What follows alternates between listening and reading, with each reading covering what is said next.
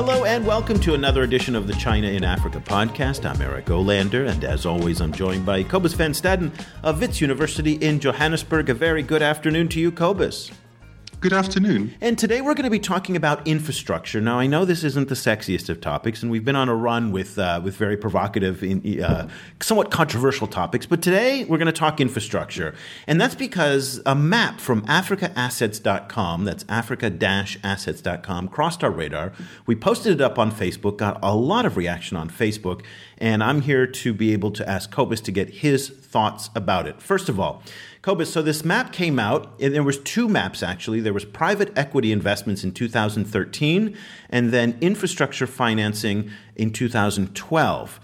What the map in 2012 revealed was that China spent $13 billion on infrastructure financing compared to the United States, which spent 791 million. The United Kingdom spent 458 million. France spent 1.8 billion. And the next biggest contributor to African infrastructure financing behind the Chinese was the World Bank Group with 4.37 billion dollars. So, Cobus, what uh, what did you think of this map, and were you surprised by the numbers? Um, yes, well, I, I, you know, I wouldn't say I was maybe surprised because I mean we had we had discussed the the size of these investments for a while, but it's just it's so you know it, it just makes it so clear that you know kind of how important China is in African development at the moment. It's just you know kind of every single kind of country and player, like for example, like the World Bank Group, is represented by an arrow, and China China's arrow is just this massive log, you know, kind of compared to all of these other slender arrows. So it's just it's really interesting to see it visually um, and to see the kind of the kind of impact they're having. It's it's, it's really you know kind of it, it makes a lot of sense in, in the background of, of everything we've been discussing over the last two years. It does. And it also really kind of highlights just how infrastructure is such a critical part of the Chinese foreign policy, diplomatic, corporate, I don't know, all the different, uh, you know, diplomatic tools that the Chinese are using in Africa, infrastructure is a key part. Now, Deborah Brautigam, the professor at uh, Johns Hopkins University, who is uh, very famous in the China-Africa sphere, she would say that the Chinese are using the same uh, a tactic and approach that they did for their own development. When Japan wanted to sec- secure oil from China, it used infrastructure. So the Chinese are doing exactly what happened to them and what they've been doing. Do you see that there's anything? sinister? Is there anything untoward? Is there anything controversial about $13.36 billion uh, of, inv- of investment in infrastructure, or is this, as Deborah Brautigam would say, they're just sticking true to form? For me, I, I, tend to always look at it in, from a you know as a sign of of China, Chinese pragmatism. Um, you know, obviously, a lot of a lot of Chinese investment in Africa is is in the extractive industries, um, and they need to get stuff out, and they need to get machinery in, um, and you know, kind of they also, I think, because they went through this kind of very hardcore development process relatively recently, um, they know what you know they they tend to know what these countries want. They don't necessarily make assumptions about what you know what these countries should have in comparison with what these countries are actually saying saying what they want, you know. Um, so they t- I think they tend to listen to what the countries are saying, um, and then um, you know, kind of obviously China is in this this very unique position where they can sometimes offer package deals, um, you know, and have the one, you know, the for example, you know, most famously, you know, kind of having the, the financing linked to to the extraction, um, you know, so that the loan can be paid off by some of the stuff that gets ex- that get extracted. So you know, so all of this, I think it, it just um, I tend to always look at it from a just as an example of of like practical and pragmatic deal making rather than as a kind of a big, you know, a big kind of um, conspiracy theory, as, as, as, some other people tend to look at it. Okay, well, on our Facebook page, let me read a couple comments and I'll give you my take and then I'd like to hear what you say. So, let me read some feedback after we posted this on our Facebook page at facebook.com slash China Africa Project. Uh, Fidelis, he wrote, quote, why do they always tell us how much they spend on us and never said how much they made from us? Trust me, there's nothing like free food. No country will give such money without getting double of that. Are they Father Christmas? That was quote number one. Uh, Okumu Onjumi Charles, he wrote, Quote, the best question to ask is at what cost? How much do they get in return? So, this was one of the themes that emerged on Facebook. And when we talk about the massive investment of Chinese infrastructure, this oftentimes comes up. And I often feel like it's really kind of put through an, uh, an African prism and an African lens, if you will. And it goes back to the colonial period when the British, the Belgians, the Dutch, the Germans, when they invested in infrastructure in Africa, they literally invested in, you know, from the mines to the ports. So the infrastructure was not really for the benefit of the people, it was for the benefit of resource extraction and imperialism.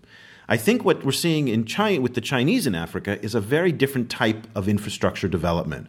This is the demining of the Angolan countryside. This is roads coming in to Luanda. This is the building of the largest railroad. Uh, these are pieces of infrastructure that have direct and immediate benefit across a wide number of people. So the infrastructure development from the Chinese, whether it's on the internet, uh, communications, roads, hospitals, power, all of that to me is very very different than what we're seeing uh, out what we saw out of the Europeans during the colonial period. And I feel so much of that cynicism and skepticism that Fidelis and Charles uh, are, are, conveying which I think represents a wide swath of African public opinion towards the Chinese um, is misplaced in my view. And I explained to them my response on our Facebook page was great. If you don't want the Chinese for to come in and pay 13 billion dollars where is Africa going to get the estimated $100 billion that it needs every year to bring its infrastructure up to speed in order to compete at a basic level of global competition, much less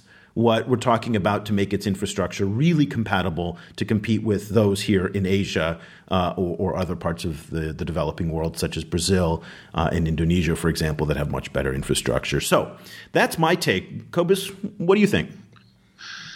Yeah, I, I tend to agree with you generally. Uh, you know, kind of, I, I think certain well, one can probably identify certain patterns that do occasionally look like the European model, in the sense that you know they would there are occasionally times, um, and I'm now blanking on which particular country, but there is a country in West Africa um, where you know the, the, the deal was extraction. Um, I think of iron ore, um, and then uh, you know a, a, rail link to a port, and then also a deep water port. Mm-hmm. You know, so I mean that that tends to make you know to, to make the, the the link clear, but. At the same time, you know, I, th- I think the big difference is that in the European case, all of this all of this development came under the logic that the only people who are going to be using this stuff this infrastructure it would be Europe you know it came within within a, a, kind of a global logic and a global structure where the the permanent um, inferiority of Africa was kind of worked into was kind of baked into that cake you know kind of and it was it was essentially part of the logic of of all of the infrastructure infrastructure development as it happened. Whereas, you know, obviously that's not the case necessarily in the, you know kind of with china um, and all of this infrastructure you know opens up other options for for kind of multi-use options. Um, you know, so so having a having a deep water port now compared to having a port built by the by by by France, you know, in 1900 is is a very different thing because it immediately opens this door to selling to lots of different places, and you know, rather than it would have in in a kind of a, a, a European world system or like a colonial world system. So it seems to me that to a certain extent, it's not necessarily even that the Chinese are doing so you know things so much better although i think i do think they are doing it better than the than europeans. I think anyone is doing it better than europeans. But um but you know it's also that the world has shifted you know so it's it you know africa isn't locked into uh, this very narrow set of choices than they used to be. And i think you bring up a good point about how we can't necessarily ascribe a universal pattern for all the infrastructure deals because as you pointed out some of those deals are uh, tied to resource extraction. So they literally are building the rail line to the port to, to extract it. And that does, again, as you pointed out, really smell like what the British were doing in, in, in Kenya, for example. However, uh, there's another factor here, and this was brought up in our conversation with Kwabena uh, in Ghana, I, I, think a year or two ago, where he talked about, you know, they built a road and six months later, this, this piece of crap road, you know, completely melted away back into the earth. And so the quality of the infrastructure is another kind of variable. In Angola, the hospitals have cracks in them. The apartments that they're building are not being used. I mean, there's countless examples of that. But I think too, when we look at the at the at the crappy Chinese infrastructure that's being built, it's easy to assign blame to the Chinese. Uh, but what we're learning now, and this is only something that researchers are starting to come into kind of awareness about, is that the complexity of the deals and the supplier networks to build that infrastructure, the time to market for that infrastructure, oftentimes is out of the control of the Chinese entity. Now, I don't actually say that to defend the Chinese. It's just to kind of describe the complexity of some of these deals. So, and that's, again, a blessing and a curse in some respects. One of the key points, Cobus, though, that is also different between the European infrastructure development and the Chinese is that the Chinese actually go to the host government and ask them what infrastructure do they want.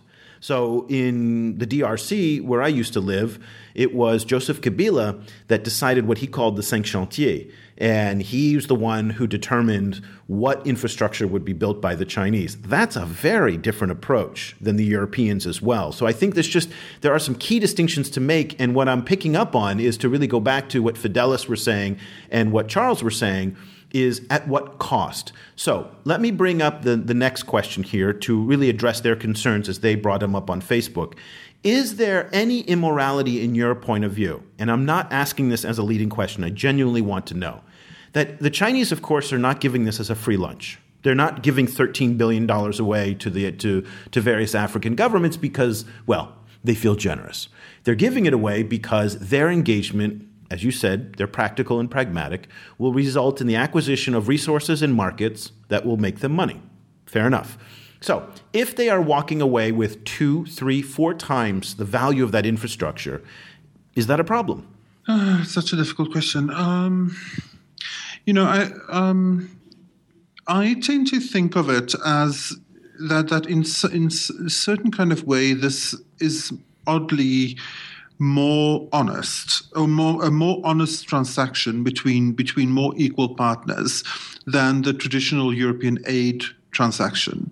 Um, because of course the European aid transaction came with all of this benevolence again, you know, kind of coded in this idea of benevolence, this idea that rich people are helping poor people to develop. But it but it, it opened up a lot of back doors to control and continuing, you know, kind of neo-colonial control. Um, at least in the Afri- in, in the in the, the Chinese case, the African countries can make a choice. You know, kind of be, they they the stuff that they're selling, they're selling them because these these things are, are objectively valuable in the world and uh, you know, kind of the there's nothing.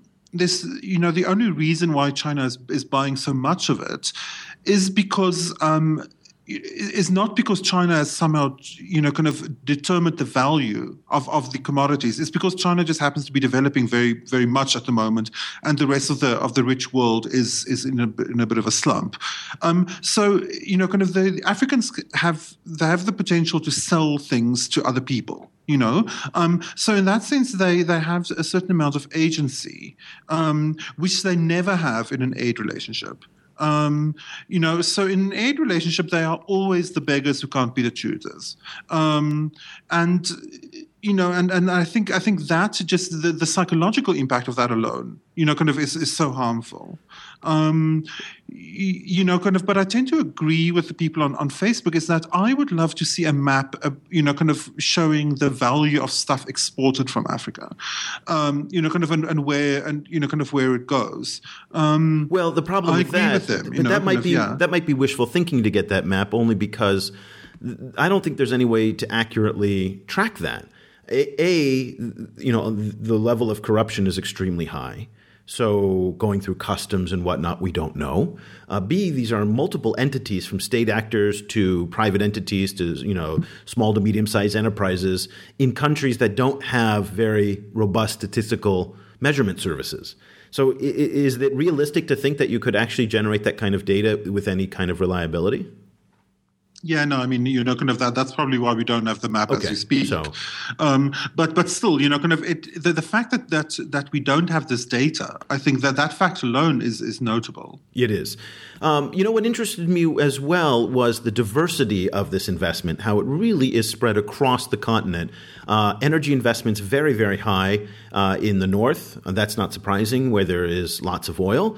Uh, you know, hydroelectric investments throughout the river in the Great Lakes area. Uh, big ports along West Africa and East Africa. So, I mean, obviously it's around energy, it's shipping, but these are core pieces of infrastructure that Africa needs in order to get its economy to develop and so that economic growth can continue. Now, one of the questions that also was brought up on our Facebook page was how much is this benefiting the people? And so I went out there and tried to do a little bit of research to find out uh, is there a trickle down theory here? And I think another reason why people might be skeptical is because these deals are being done with political actors who may not have the best interests of their own people at stake. Joseph Kabila is a great example of this, where in the Sicomines deal, uh, there was infrastructure for resources, but 300 to 400 million, according to Africa Asia Confidential, is expected to have gone into his pockets. So, you know, are living standards going up because of this infrastructure and the trade and all of this investment, or are the political leaders themselves just getting fabulously and filthy rich? Yeah, I mean that that I think is a big question. You know, a lot of people have, have a lot of skeptics about the current kind of Africa rising narrative, as I've, point, I've pointed out that it's growth without job creation. Um, you know, kind of that it's essentially growth on paper. That um, that's very dependent on um, you know on on just on global commodity prices. Um, so, yeah, you know, I, I, think the other issue, um, and that that relates to a very interesting um, talk that was that was held at Chatham House um, a while ago, where um, uh, Liu Hongwu, who's the director of the Institute for Africa Studies at Zhejiang University, he, um, you know, kind of he, he held this this kind of um, discussion about, you know, about what what influence, what was the impact of China-Africa cooperation on Africa's development, and he made the point that that the main thing that's actually being imported is not individual pieces of infrastructure, but a whole way of thinking about development, and obviously a lot of people have made that that that that claim that the China model of development is being is being exported to Africa. Um, and he's, he was kind of he wasn't only making the point that it is happening. He's, he was making the point that it should happen much more aggressively. That's right. Um, and I was wondering what you thought of that, and whether you think that the two can the the two places can actually share a development model. No. Uh, I do think that, and again, this is where I differ from my American compatriots. You know, when we talk to the people from the RAND Foundation, you talk to a lot of Americans and even Westerners, they'll always tell you, you know, we're not competing with China. Um, and, and I will tell you that looking at this graph, yeah, you're not competing. When China is spending $13.36 billion and the Americans are spending $791, there's no competition there. Now, it's not a tit for tat, but it does show you a level of engagement. And I think it was interesting, the uh, Business Week, just today, in fact, uh, we're recording on Sunday here, uh, just today published an article about how much attention President Xi Jinping has focused on Africa in his first year in office. And you compare that to the amount of attention that uh, Barack Obama or Francois Hollande or David Cameron have devoted to Africa. And they do a summit here and there and they host a leader here and there, but it's not sustained. And so when we look at China's commitment to the development model, I think it's very important to know that their, their, their support and their contributions and the investment is constant. And I think that's a very big difference than what we're seeing out of the West. Um, the West still has this idea that the Cold War is over, capitalism, democracy won. Uh, and therefore, there really isn't a competition for ideas out there. Um, I come back and say there's there is a battle, there is a war for ideas. There's three wars going on right now. There's a war between extreme fundamentalism religion. This is what we're seeing in northern Nigeria with Boko Haram. You're seeing it in other parts of North Africa as well, certainly in Egypt. Uh, you're seeing a war for the liberal democracies. Uh, that is the capitalist social, uh, you, you, know, this emphasis on political and civil rights. And then you've got on the Chinese side the Paul Kagame, which is saying I'll develop my, my economy at the expense of civil and political rights to focus on social and economic rights. Um, so I believe that there is a battle going on, a battle for ideas. The Americans and the West are not engaging in that battle. Uh, and the fact that the Chinese are putting in so much money only goes to support their side of it. So, final thoughts from you, last comment and last word to you. Agree, disagree? What are your thoughts on this? Yeah, I tend to agree, and I think I think the one of you know the terms of one of the main battles, as you as you pointed out, is whether is it is um, do we need uh, you know kind of um, how can I say do we do we need for example uh, individual freedoms in order to achieve economic growth? Um, you know, and I think that you know that's obviously one of one of the the fundamental issues when you look at East Asian growth models is to is you know kind of were you know was this growth kicked off by a, a, vibrant civic, civil society and, and individual rights, as is frequently assumed in, in Western liberal thinking? Um, or did those rights come along later as a later later um, phase once develop, development was already up and running? You know, as is frequently seen in, in East Asian development models. Um, and it's very interesting, you know, kind of, I think Kagame, one, one should definitely keep an eye on Kagame because I think he's definitely kind of throwing his weight behind the second idea. Um, you know, and and Liu was also in this talk. It was very interesting how he was also pushing this idea very clearly. You know, saying that um, that stability is the most important thing. You know that the group always needs to come in ahead of the individual. Um, and I think, you know, there are in that kind of thinking is finding. Um, a certain amount of like uh, of receptive ground, you know, kind of in Africa as well, because I think there are certain kind of cultural overlaps between African culture and, and Chinese culture in that sense, or, or different kinds of, or maybe I'm talking from a Southern African perspective. Well, um, you, you go, go, ahead, go ahead. No, I was just to say to your point that does follow the East Asian model as well. Uh, let's go back a generation to South Korean President Park's father, who was Park Chi-hwa, who you know, ran the country without civil and political rights under military mm. rule. Today, South Korea is a democracy. Uh, Chiang Kai shek ran Taiwan under military rule. Today, Taiwan is a democracy. Japan, same way. These, these emerged yes. into democracies. So, in some way, China says, says that it's following that path, that it needs economic stability first before it can democratize. It has a very different definition of democracy than we do in the West. And I think that's a very important understanding that they don't define it in Jeffersonian terms. So, you know, their democracy and what we think of democracy is not going to look at all alike. Uh, but yeah, it's something to, to consider.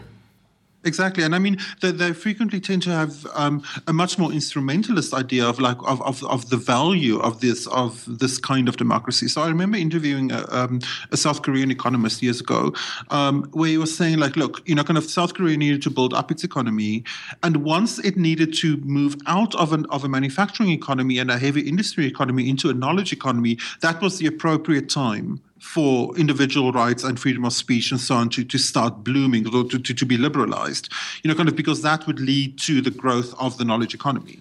Um, you know, kind of so it's it's again, it's you know, kind of it's not that these these rights are necessarily fundamental always, you know, kind of that they need to be you know that, that, they need to be released or deployed when they when they actually when it suits the rest of the economy and the entire society.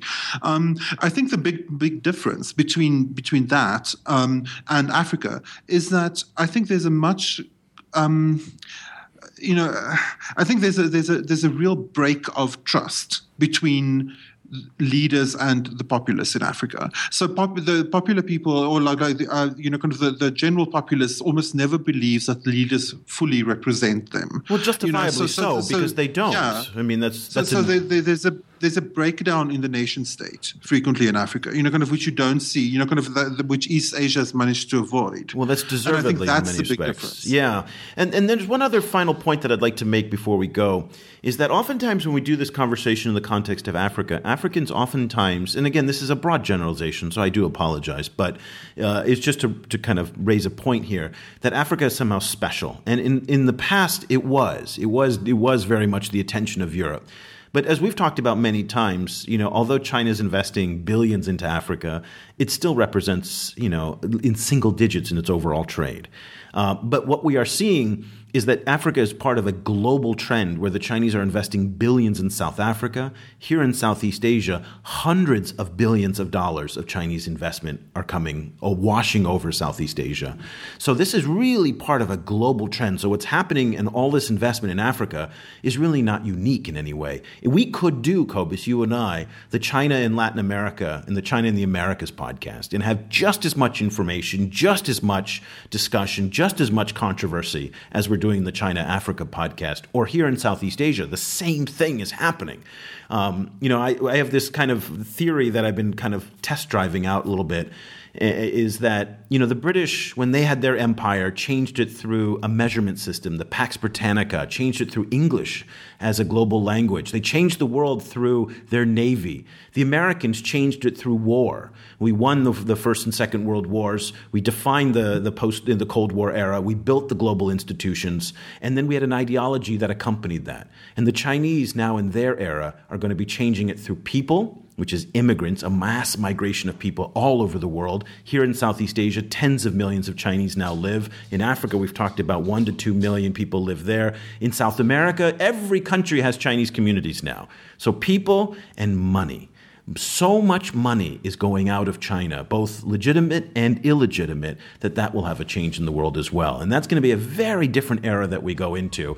Uh, but I think part of that is what we're seeing in this map, and that was so interesting for me. So now, truly the last word to you, and then we'll have to say goodbye.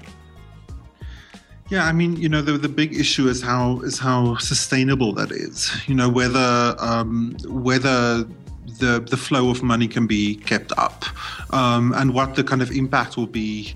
Um, you know, if if you know when, when once that changes, um, and you know, kind of whether it's possible to have a flow of money without a flow of ideology. That's always very interesting. If if if it's possible, then that's kind of a new phase of history in a way. Which, yeah, um, which I think is yeah, what is so, happening. So it'll be very interesting to yeah, see. Yeah, it's a pragmatism, a mercantilism, but it's not ideological in my view. So, uh, listen, this topic is going to be uh, one that will never be settled. Uh, already on our Facebook page at facebook.com slash China Africa Project. It's been a great discussion.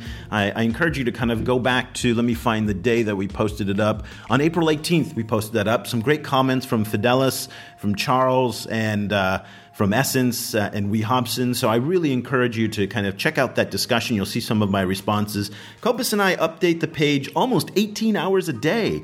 Uh, is in South Africa. I'm here in Asia. And uh, so we have the time zones working in our favor, but it's a great way to stay on top of the top news. Uh, but also, Cobus, if people want to follow what you're reading and writing, what's the best way for them to get a hold of you? I'm also on Twitter at Stadenesque. That's S T A D E N E S Q U E. And you can find me on Twitter as well at EOLander. That's E O L A N D E R, tweeting the top China and Africa headlines almost every day. Uh, the best way to get this podcast, well, you can listen on our mobile apps for Android and iPhone, uh, but also iTunes is the best way. Just go and look for the China Africa Project, search for that, and it'll come up. Uh, doing about 100,000 listens a month now, so we're really excited about that from all the world. Uh, but you can also listen to us on SoundCloud, on Stitcher, on the Blackberry Network in uh, South Africa, and very soon on your Kindle as well. So until uh, we'll be back in a few more days, we try to do these every week, we two or three times a week. Uh, we'll be back with another edition of the China in Africa podcast. Thank you so much for listening.